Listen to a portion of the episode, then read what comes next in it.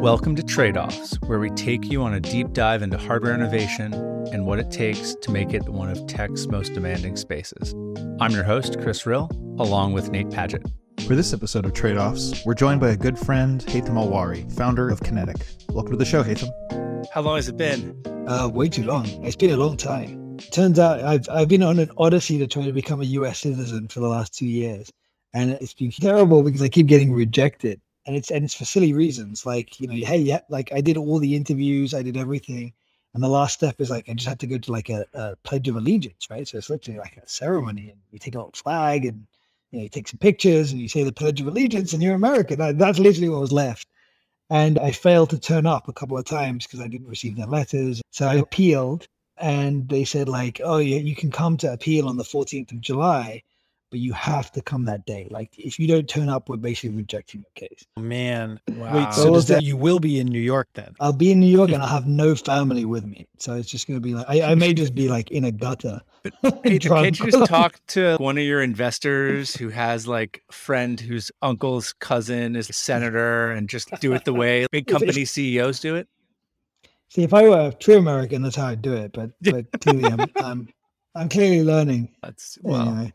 Well, congrats. Or actually, I'll hold my congrats until the 14th.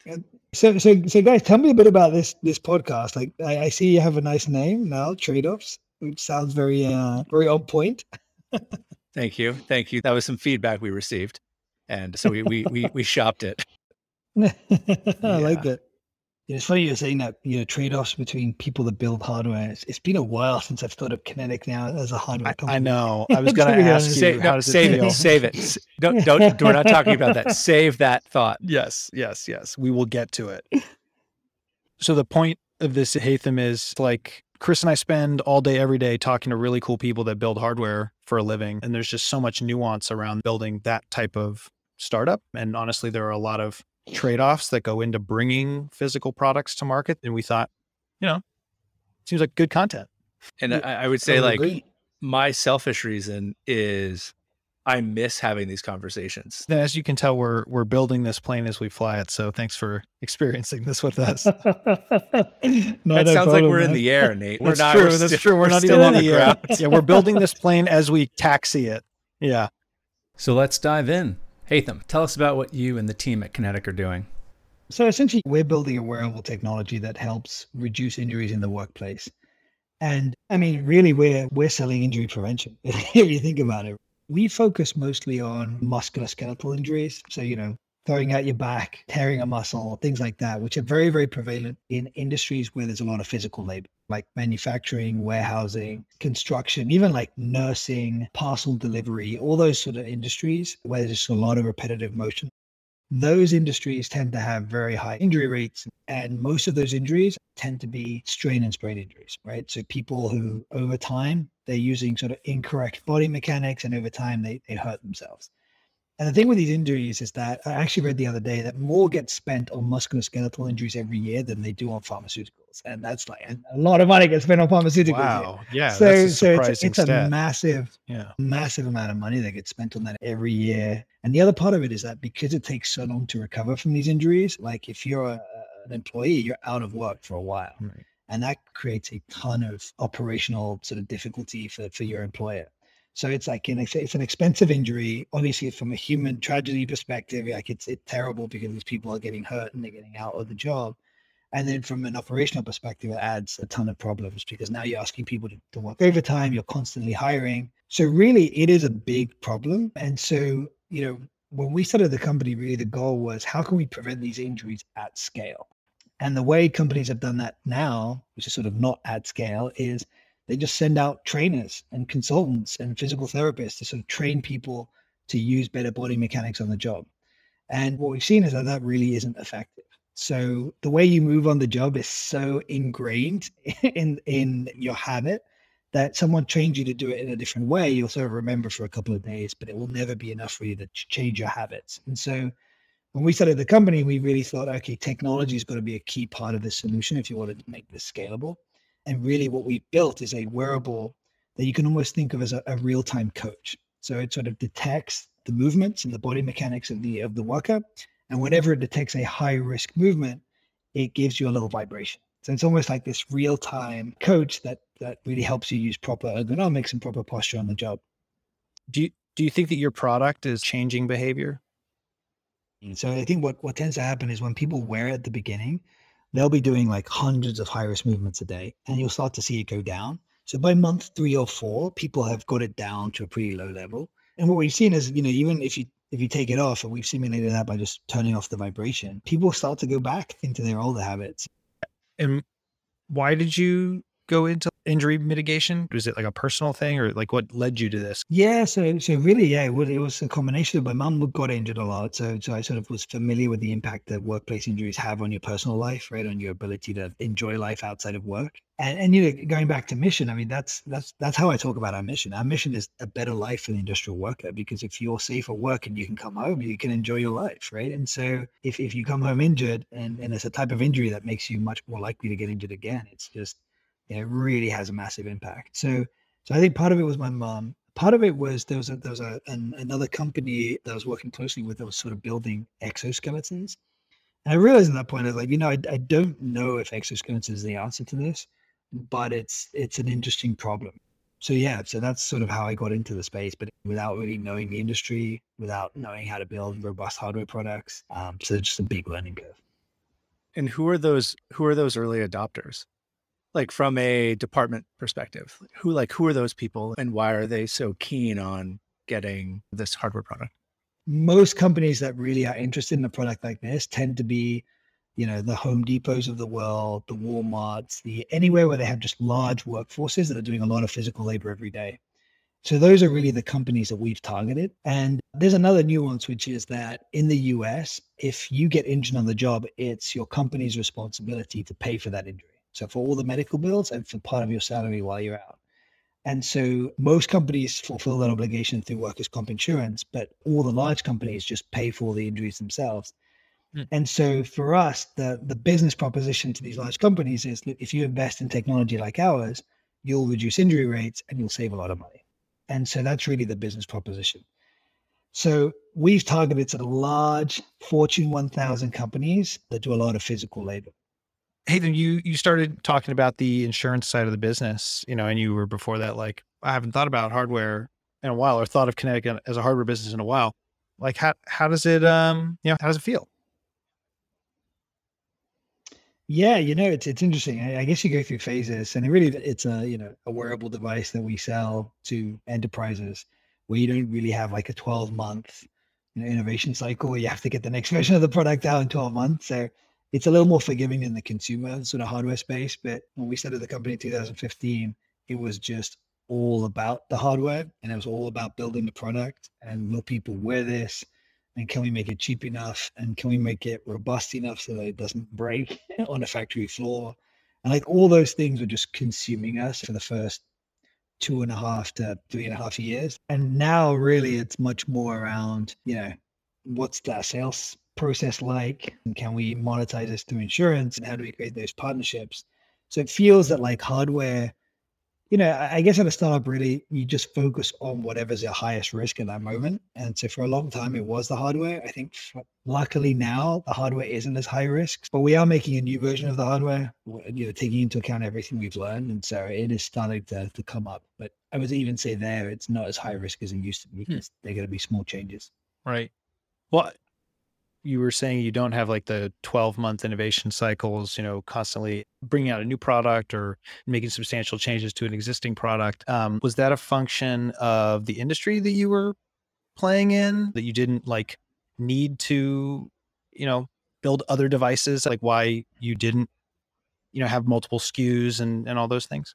You know, in terms of, of adoption cycles, right? Just like whether this becomes as prevalent as other safety gear like a hard hat, this is really nascent. So the idea of using any technology to reduce injuries in the workplace is very nascent right now. And so what you're seeing, if you sort of look at that classic sort of technology adoption curve, you're looking at the really, really early adopters who are using this right now. And the reason I'm sort of giving you all this intro is because if you think of how long it takes to sell into those organizations, right? This is a 12 to 15 month process, right? You're educating them on the product, You're allowing them to pilot to make sure that their workers like it and are okay with it. Um, you're really helping them sort of de-risk as much as you can something that's going to um, require a lot of change management on their side to deploy you know thousands of devices to their workforce. It's a long sales process, so having to improve the technology is secondary, I would say, to just educating the market on how how much of an impact this technology can hmm. have and how much it can change operations. I was going to ask. I, have seen in, in a number of cases where hardware companies get into this pilot like hamster wheel where like it's pilot after pilot after pilot and they go absolutely nowhere. So what allowed you to convert your customers from like a piloting customer to, you know, a customer who's starting to scale? Yeah, you know, pilot hell. I mean, I think that's very real especially selling to large enterprises. And honestly, I feel it's almost like a rite of passage. Like you almost have to go through that. And and really, I think what it is, it's a reflection of not completely understanding the sales process, right? So in our case, what we realize very quickly is if you're selling safety technology, the people who are in charge of safety at a company are the people who are going to be deploying the technology. But unfortunately, the person who will actually be paying for it, and we can say the person who owns the employees in the company is operations. And until you understand that that's the dynamic and how you speak to each one of those groups, what you end up doing is naturally going towards safety as like the person who'd be in charge of this and doing pilots and then realizing that they can't actually pay. right. And so so mm-hmm. then you wish you'd gotten operations involved earlier.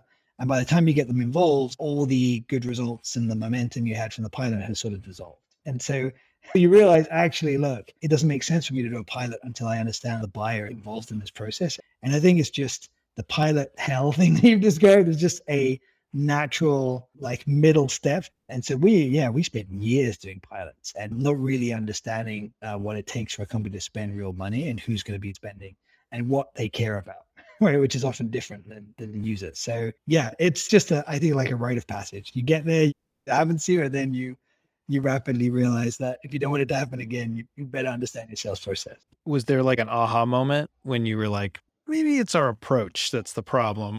Or did you kind of stumble into it where like you just happen to have the ops perspective early on and you're like, God, that was way better? No, I would say that what, what really was the eye opener is, you know, our device worked really well from the beginning. Like we could measure how many high risk movements workers were doing when they started using our product and after a week, after two weeks, after four weeks, after six weeks, and we could see it going down dramatically. So we're like, look, this is doing everything it expected to do. So, you know, tell me where you want to sign the check and, and we'll send you the, you know, the, the other 10,000 units. And what we realized very quickly is that these pilots were finishing, the results were going great and nothing was happening. Right. And, you know, this is especially, I think, at the beginning where the founder tends to do a lot of the selling. So I was at the sites, I was talking to the folks, I was listening to firsthand like how they just couldn't make a decision to spend a whole bunch of money because they just didn't have the budget to do it we are just at the mercy of folks that we just didn't have the decision making capabilities uh, to decide to spend the money or not. So we decided to change our sales process. And and you know the the big problem with enterprise sales is that sales cycles are so long that you make a change and it takes you you know six nine months to know if it's going to work. And so because of that, you know, again, like just going back to your original hardware question, iteration number two on your hardware product is irrelevant if you if you can't get past the pilot, right? And if it's going to take you a couple of years to understand the sales process, then again, the hardware is sort of secondary. So, going back to the early days, do you have a hardware survival story where something went catastrophically wrong? And what did the team do to kind of turn the tides and, and overcome that adversity? You know, I can think of sort of two moments. So, uh, you know, we have a wearable that goes on your belt or on your waistline. And often the workers will be in environments that are like, you know, 100, 110 degrees in Atlanta. They're in a trailer unloading a truck full of packages. Um, it is, it can be brutal. And the, and, the, and so the device just started not sending data for a while. And then we, we started realizing, hey, what's going on? None of these devices are working anymore. And when we took them off and sort of dissected, we'd open them up and literally you'd just be able to pour out the water from the inside, and uh, and then you'd see like all this salty residue residue around it. Saltwater intrusion. Yeah. So I think I. I think we rapidly realized, hey, we've got to waterproof these things. Mm-hmm. So I think that was one, that was definitely one that we learned pretty quickly. But again, you know, we'd spent a lot of time in hardware development.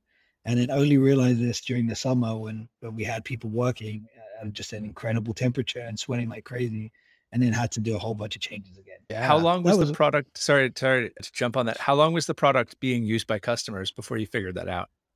I would say we're still probably in, in like a beta version, but you know, because because of everything I've told you around sales cycles, I mean, this was probably two years in. Oh wow! Um, Wow. Yeah, yeah. And then the the other one was actually really scary. So we had some devices that had been in the field probably three or four years, and and they were going well. And um, and I remember at some point one of our clients sending us a picture of a device that had completely just melted to the charging dock spontaneously. I guess it was charging, and yeah, there clearly had been a small fire or explosion or something because everything was completely melted. And so we suddenly panicked. Right? I mean, what is this starts to happen to a lot more of our devices? And so we just started to pull devices out of the field because you just don't want to risk it. So again, that was like that was a pretty scary, scary ordeal. On that particular issue, did you do any sort of root cause analysis to be able to identify like what went wrong for that particular device? You know, we tried, but yeah, literally the evidence was burned.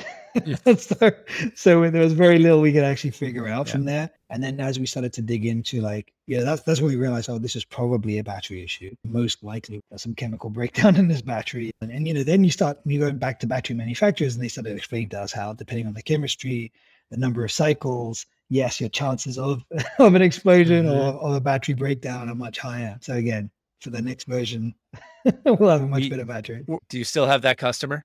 we do.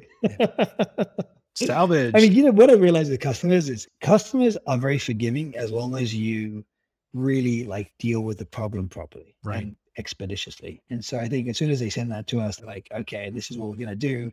We're gonna replace all your devices. This is what we think happened. Um, you know, obviously no one's happy in that situation, but if you're willing to do things quickly, expeditiously, I think they they appreciate that.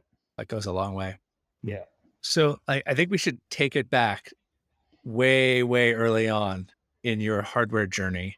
I- I'm curious, you know, where did you get your start in hardware?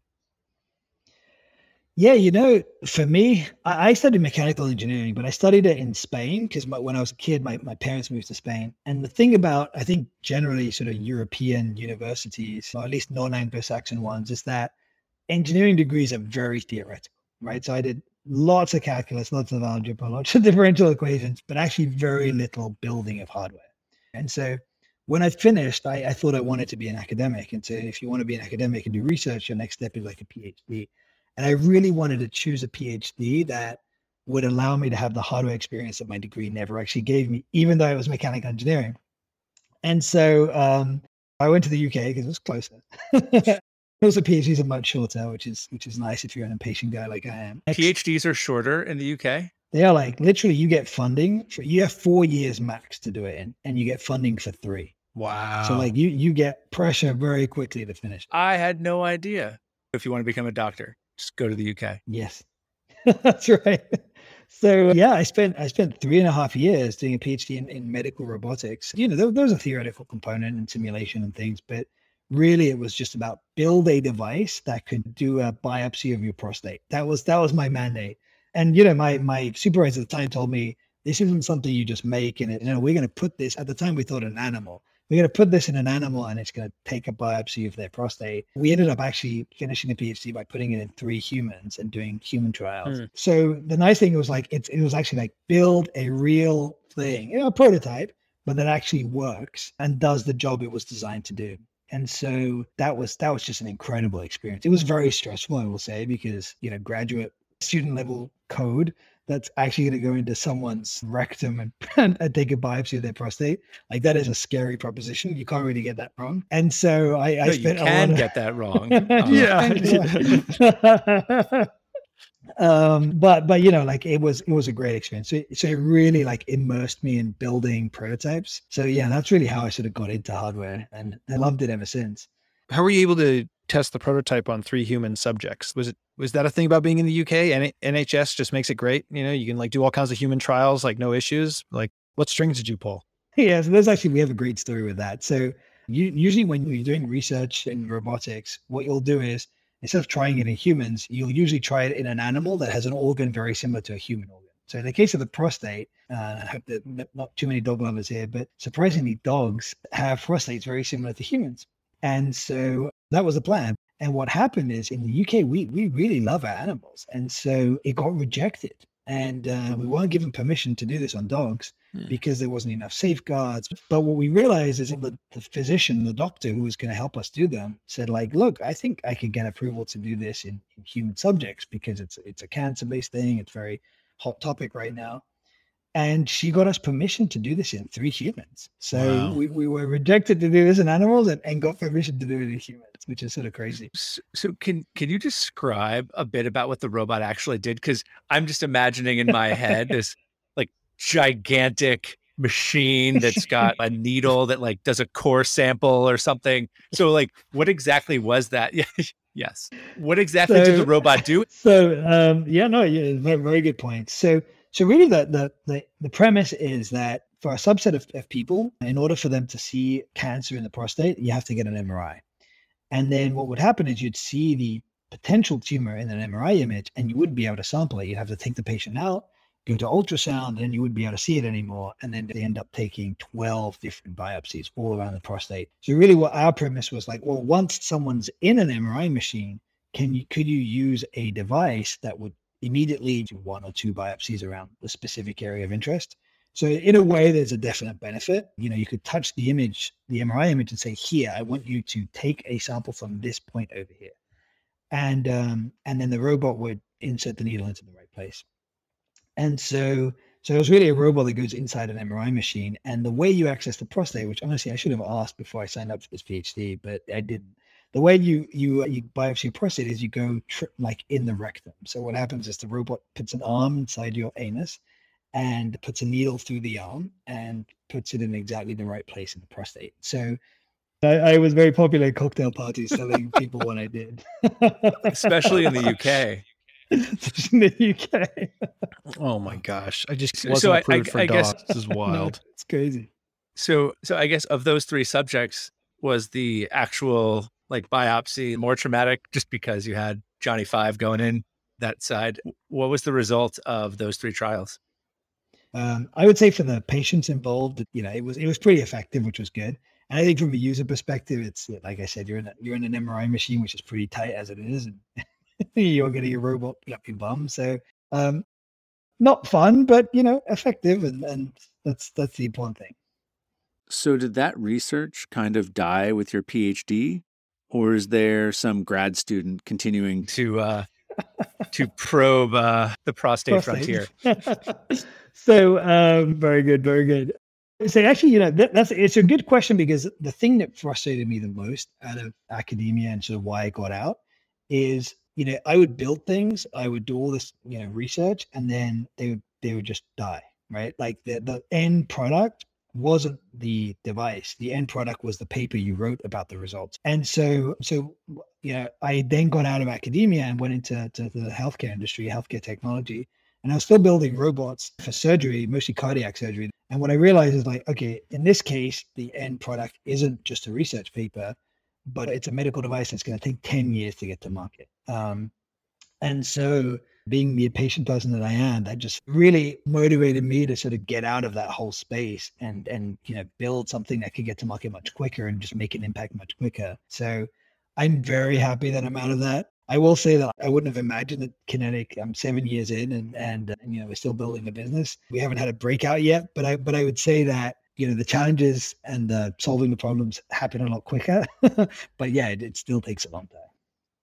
Yeah, it's it's so interesting the product development cycles and consumer versus what you're doing with with enterprise compared to to medical devices. It's just such a such a spectrum of experience, and it's cool that you've seen so much of it. Yeah, I would say that ours is probably on the easier side, to be honest. Like when I see that the folks who you know have to design a consumer product every for every holiday season, right? And if you don't get it right, then you're in trouble. Like that is brutal, mm-hmm. right? That is brutal. For us, I think it's more just like you need to have a hardware product that works robustly in the enterprise. And figuring out the sales is going to be the, the problem that takes the longer amount of time. Mm-hmm. So I think that while our, our ramp up was really hard, um, I think that now like our steady state is much more much more benign. Whereas the folks who are you know, every year having a hope that the CES show really highlights their product. Otherwise they go out of business. Mm-hmm. That that's a that's a really tough one. Right, exactly. Benefits of enterprise. Yes, Um, that's can, true. can we talk about insurance now? Sure. And like how that came about sure. and like why that is a, an important evolution for the business? you, you guys, you both can relate to this. Every IoT company that exists, every investor asks you, so how are you going to monetize the data? Or, or actually, I, I would even I would say that even before that happens, every founder tells investors how they're going to monetize the data. We're going Right. to make our, our device is great, and we're going to make a lot of money with that. But but you should see how we're going to make money with this data and like everything it can be used for. And so, so in our space, when we started talking about the data from our devices, naturally, like people started thinking about, oh, well, can it be used for insurance? And so from the beginnings, it's one of those things that you sort of we throw out there as like, hey, it seems reasonable if I say it, and seems like there's a the massive market opportunity associated to it. But in reality, I have no idea how we're going to even do that, and if it even makes sense, right? But you know, as we started selling into these large organizations, we had this sort of moment where we had like 35,000 workers, where we had 50 millions of hours of data, and we had like enough years in the field that we could be like, now is a good moment to have a look and see what is the quantify the impact of the product. And we've done it for individual clients, like, hey, you know, Pepsi, we did a six month trial with you and, and we actually reduced these injury rates and, and you know, we, we we measured it specifically for them. But we hadn't done it sort of like across all our clients, right? And so we hired a sort of third party firm that would take all the claims data of our clients. So all the injuries they had before using Kinetic and then during Kinetic for all the clients that were willing to give us their data. And it was the majority. And they came back with some incredible stats. I mean, we, we were reducing strain and sprain injuries by 55% on average, mostly in, in wholesale. Like warehousing was really the place where we had the most impact. And then we were reducing lost work days, so days that you're out injured, by 73%. So it was really meaningful. Wow. This is across like, you know, 35,000 workers. And so, so that was a really important thing that happened to us. And, and then I remember reading an article about how a company that was building a, a safety app was now offering it for free as part of workers' comp insurance. And I was like, oh, that's, that's interesting. And the interesting thing about it is in workers' comp insurance, everyone has to buy it, right? So like everyone every year has a budget set aside for workers' comp. So unlike in the enterprise where we're telling people, look, spend your money on us, right? Now what we're telling people is like, you see there's money you set aside for workers' comp that you have to buy, buy ours, and we're going to give you free technology that's going to help you reduce injuries, right? So, are you offering the service at a discounted rate, or are you matching your competitors and you're just providing better performance? What is that conversation like when you're selling? Yeah, so it's so it's it's a little bit complicated because before I get answer that question, I need to sort of tell you how, how do you sell insurance, right? From a regulatory perspective, I can't just start selling insurance. There's a bunch of licenses that I need. For every dollar of insurance I, I I sell, I actually have to have some money set aside to pay for potential claims. So there's a bunch of regulation around capital requirements and stuff. So what we did is instead of saying we're going to set all that up, we partnered with Nationwide, an insurance company, and they, they were like, look, we will let you sell workers' comp on our behalf. So we take care of all the regulations, the capital requirements. You just have to go sell it. But what Nationwide doesn't want us to go out there and say, like, hey, how much is your workers' comp, Chris? Oh, it's a hundred dollars. Look, well, I'll sell it to you for 80. Mm. and you'll be like, great. what Nationwide will be like, no, no, no, no, you can't do that. So, so for us in practice, we can't actually just go out undermine the competition. Not if we today. could, we would just not today. Yes. Yeah. so, so, but what we do do, and Nationwide is okay with, is we say like, look, we're gonna we're gonna be very competitive. We're gonna be you know, top three quotes, and if you wear the technology at the end of the year, I'm gonna give you some money back, right? And the nice thing about that is that it creates the incentive for them to to adopt it, which is you know it's it's very hard to sort of you know force that on someone. So you're like, look, we're not gonna force it on you, but if you wear it, uh, then you're gonna get a rebate because we know that it's gonna reduce your injury rates. So that's really Uh, sort of the carrot really that we use to get people to wear it. And honestly, it's been very effective. That's awesome. That makes a ton of sense. And, and the other thing is like there's a self selection that happens here, right? So it's I don't know if you remember when Progressive sort of released their their car insurance with the dongle that you had to put in. But really, what happened at the beginning is the safe drivers took it because they're like, look, I, I know I drive well, so I'm going to get the discount. Whereas the bad drivers were like, hey, if I use this, I'm going to get caught and they're going to mm-hmm. charge me more.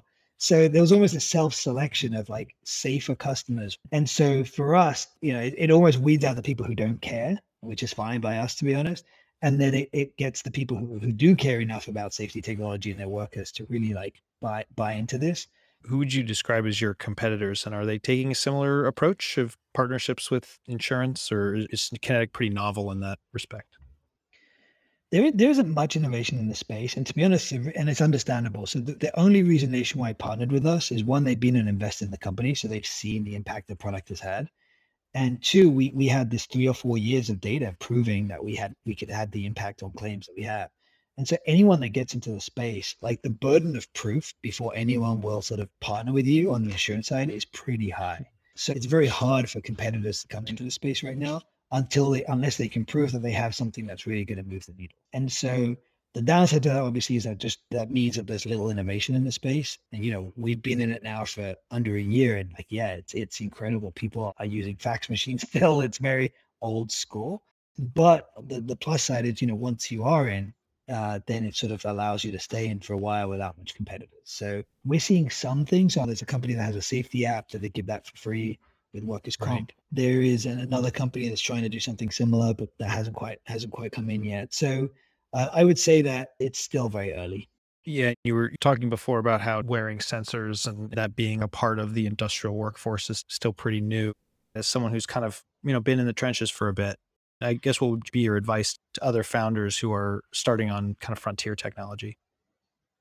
I was thinking about this the other day, actually. Like, what advice would I give myself? You know, it's ten years ago and uh, and I think one of them is definitely, you know, it it's gonna take ten years to do anything meaningful. Like you don't think it's gonna take you that long. You think you're gonna be faster than everyone else. But you know, it took us two and a half years to get this product to market. Which, if someone had told me that up front, you know, I would be like, no way, no way is it gonna take us this long. So I think, you know, I think definitely, especially people in frontier tech, it's a ten year endeavor. So just make sure you're in it and committed enough that you, you could spend 10 years doing this. Also, just there's a lot of pain up front getting it right. But I think once you have it 80% right, then it's at least in our case, it's been it's been a good ride afterwards. Actually, you know, the thing I've always grappled with as a CEO is, you know, our device right now is in steady state, right? And what that means is that like we're making changes to it. We're going to release a new version, and it's it's it's minor iterations. It's based on comfort, things we've heard in the field, blah blah blah, right? But we could have taken the approach of like, no, we're going to, you know, have a wearable today, and tomorrow we're going to have a security camera that takes images in the warehouse, and we're going to build safety products based on that. And hey, we're going to put a device on every forklift so that if you get too close, it will tell you. And so we could have built a suite of products in the safety technology space. And the thing I've always grappled with as a CEO is, you know, hardware takes up so much of your funding, especially, you know, if there's a supply chain crunch, right? How much are you spending on what could be the, like the next iterations or the next generation of that product? If you look at how much innovation we put into our hardware, it was a ton up front and very little now. But but really that the reason was that is that we just couldn't put more budget towards that until we had product market fit. And, and that was really frustrating for our hardware team because we would always be on a shoestring budget and they want to make these changes quickly. Yeah, why, you know, got this great idea for another version of this product and we just couldn't act on it. And, you know, people would be, you know, upset, leave the company because they just like, hey, this is, this isn't a hardware company. And so I've always struggled with how do you lead on innovation when you don't quite have product market fit yet? Hmm. And um, and I would even argue now, I think we have a way of growing at the pace that a venture back startup needs to grow, but it's only really happening now, right? Seven years in. And so, like, now I can envision saying, all right, well, what's our next set of products? Because I think we're at, at that point with product market fit, but before I could never do that. Right. You can justify the investment at this point. Right. I think that's the, the, the key differentiator. You're no longer selling widgets. Like, and then that person needs to know how that widget fits into like the bigger picture, which is injury prevention you're effectively selling a mandatory service. It's like the combination of hardware and insurance and all the downstream benefits. And that almost sells itself, right? So to your definition to, you know, product market fit, it's like when your product sells itself because you have the person that you're talking to wants to buy it. They understand why it's valuable. And that's a very complicated dance, right? And it took you guys seven years to to figure it out. Yeah, exactly. We still have like when we go talk to potential investors, we're like, yeah, look, this is advice, you know, seven years in the making, blah blah blah. Tell them about the algorithms, and they're like, well, can't you just put that on a phone? like you always get these other questions, which are like, couldn't anyone just build that and do, and copy tomorrow? And you're like, let me tell you what my last seven years have been like. So yeah, it's a interesting space. You started touching on how talent responded to maybe the realization that you're not purely a hardware company, that there's like a more of importantly a service component to it. How do you deal with that, right? Shifting shifting expectations with employees and kind of coaching them through that transition?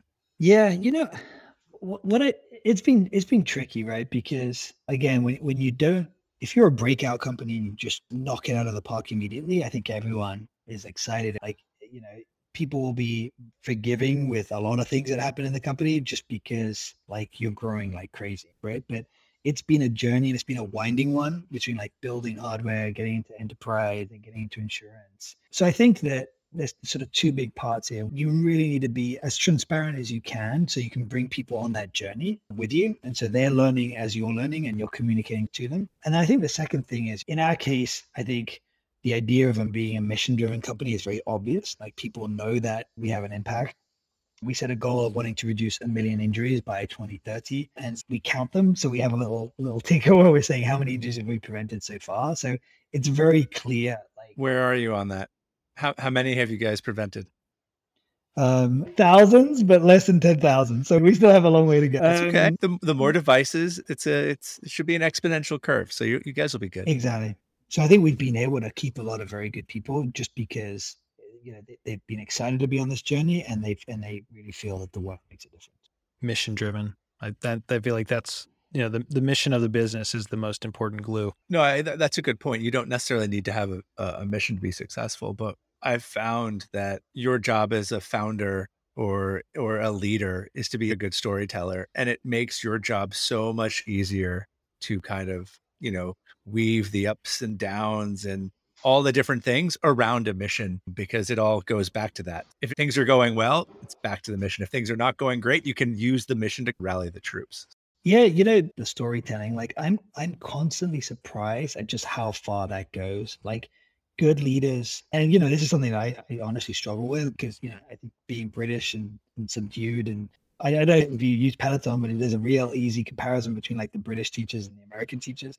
The American teachers are like, "Come on, you can do it," and and the British are like, you know, jolly good chaps, keep keep keep pedaling. You know, it's it's much more subdued, and and so so the storytelling thing goes so far in like just in, in hiring people, retaining them, investment. You know, at the end of the day, it's, it's marketing and brand, right? It's so important and just goes so far. It's and you know, like the further we go, like the the more money we need, the bigger the investor you talk to, it still goes such a long way. Yeah, it, it's really remarkable. All right, should we, should we jump into some some weird? That's questions? what I was thinking. I'm actually like look at a couple of these. One question that you know, are obviously the name of this podcast is trade offs, right? So curious, like what you've kind of had to give up for for your business. What was your trade off in getting you here? You know, I, I think that the hardware component extended the time it took to sort of be able to test the market, right? And so if you have a software product, obviously you should whatever the minimum viable product sounds like, uh, you you can get feedback on it reasonably quickly. With hardware, I think it just extended significantly the time it took for us to figure out if we can make it work. Can this reduce injury? Yeah, but will they wear it? Because if they won't wear it, it, won't reduce injury, right? And so you have to do that. And like, hey, will they wear it after a week? Because then will they get bored with it? So then we had to add like gamification and screen and and so like it just became a lot of different problems until you could ask the question, does it reduce injuries? And you had to build a whole bunch of hardware before you could get there. And so in practice, that meant that a lot of my my time at the beginning was spent in a combination of just like testing the product but fundraising because you need money to do this stuff. So I was just raising small checks from lots of angels. And so my trade-off was just spending like those two and a half years could have been compressed if we just were able to get the money up front and be able to spend it on this. But it was really sort of piecemeal as we proved small things. Mm-hmm. We could get more money to prove more things. Is there any advice you'd give new founders or new parents who are in the startup world or even the hardware startup world? Like, is there anything looking back that you had wish you had known so that you might have a less adversarial journey. I'm sure there are like some bumps along the way where, you know, something clicked. You know, I have a bit of an obsessive personality, right? Like, and so because of that, you sort of go all in, and then you can't separate yourself when you do something else, right? And so, you know, the easy advice is like, hey, if you have an obsessive personality, you know, you can do one thing at once. Like, just make sure it's the most important thing in your life at that time. But in practice, I think those people are the ones that tend to found companies, right? Because they, they they get obsessed over a specific problem or specific challenge, and then they just go all in. And, and I don't want to say anything trivial like, well, you know, your most important thing is your family, and, and who cares? I mean, like your startup is important, but like, look, what's the worst that can happen if it fails, right? And it's good to have that perspective, but in practice, it never feels like that when you're in it. And the longer you're in it, I think the harder it is to just say like, well, you know, screw this, because you're just you're just so invested in it the employees, especially if it's a, if it's a rough journey, need to feel that you're this rock that truly believes that it is never going to waver.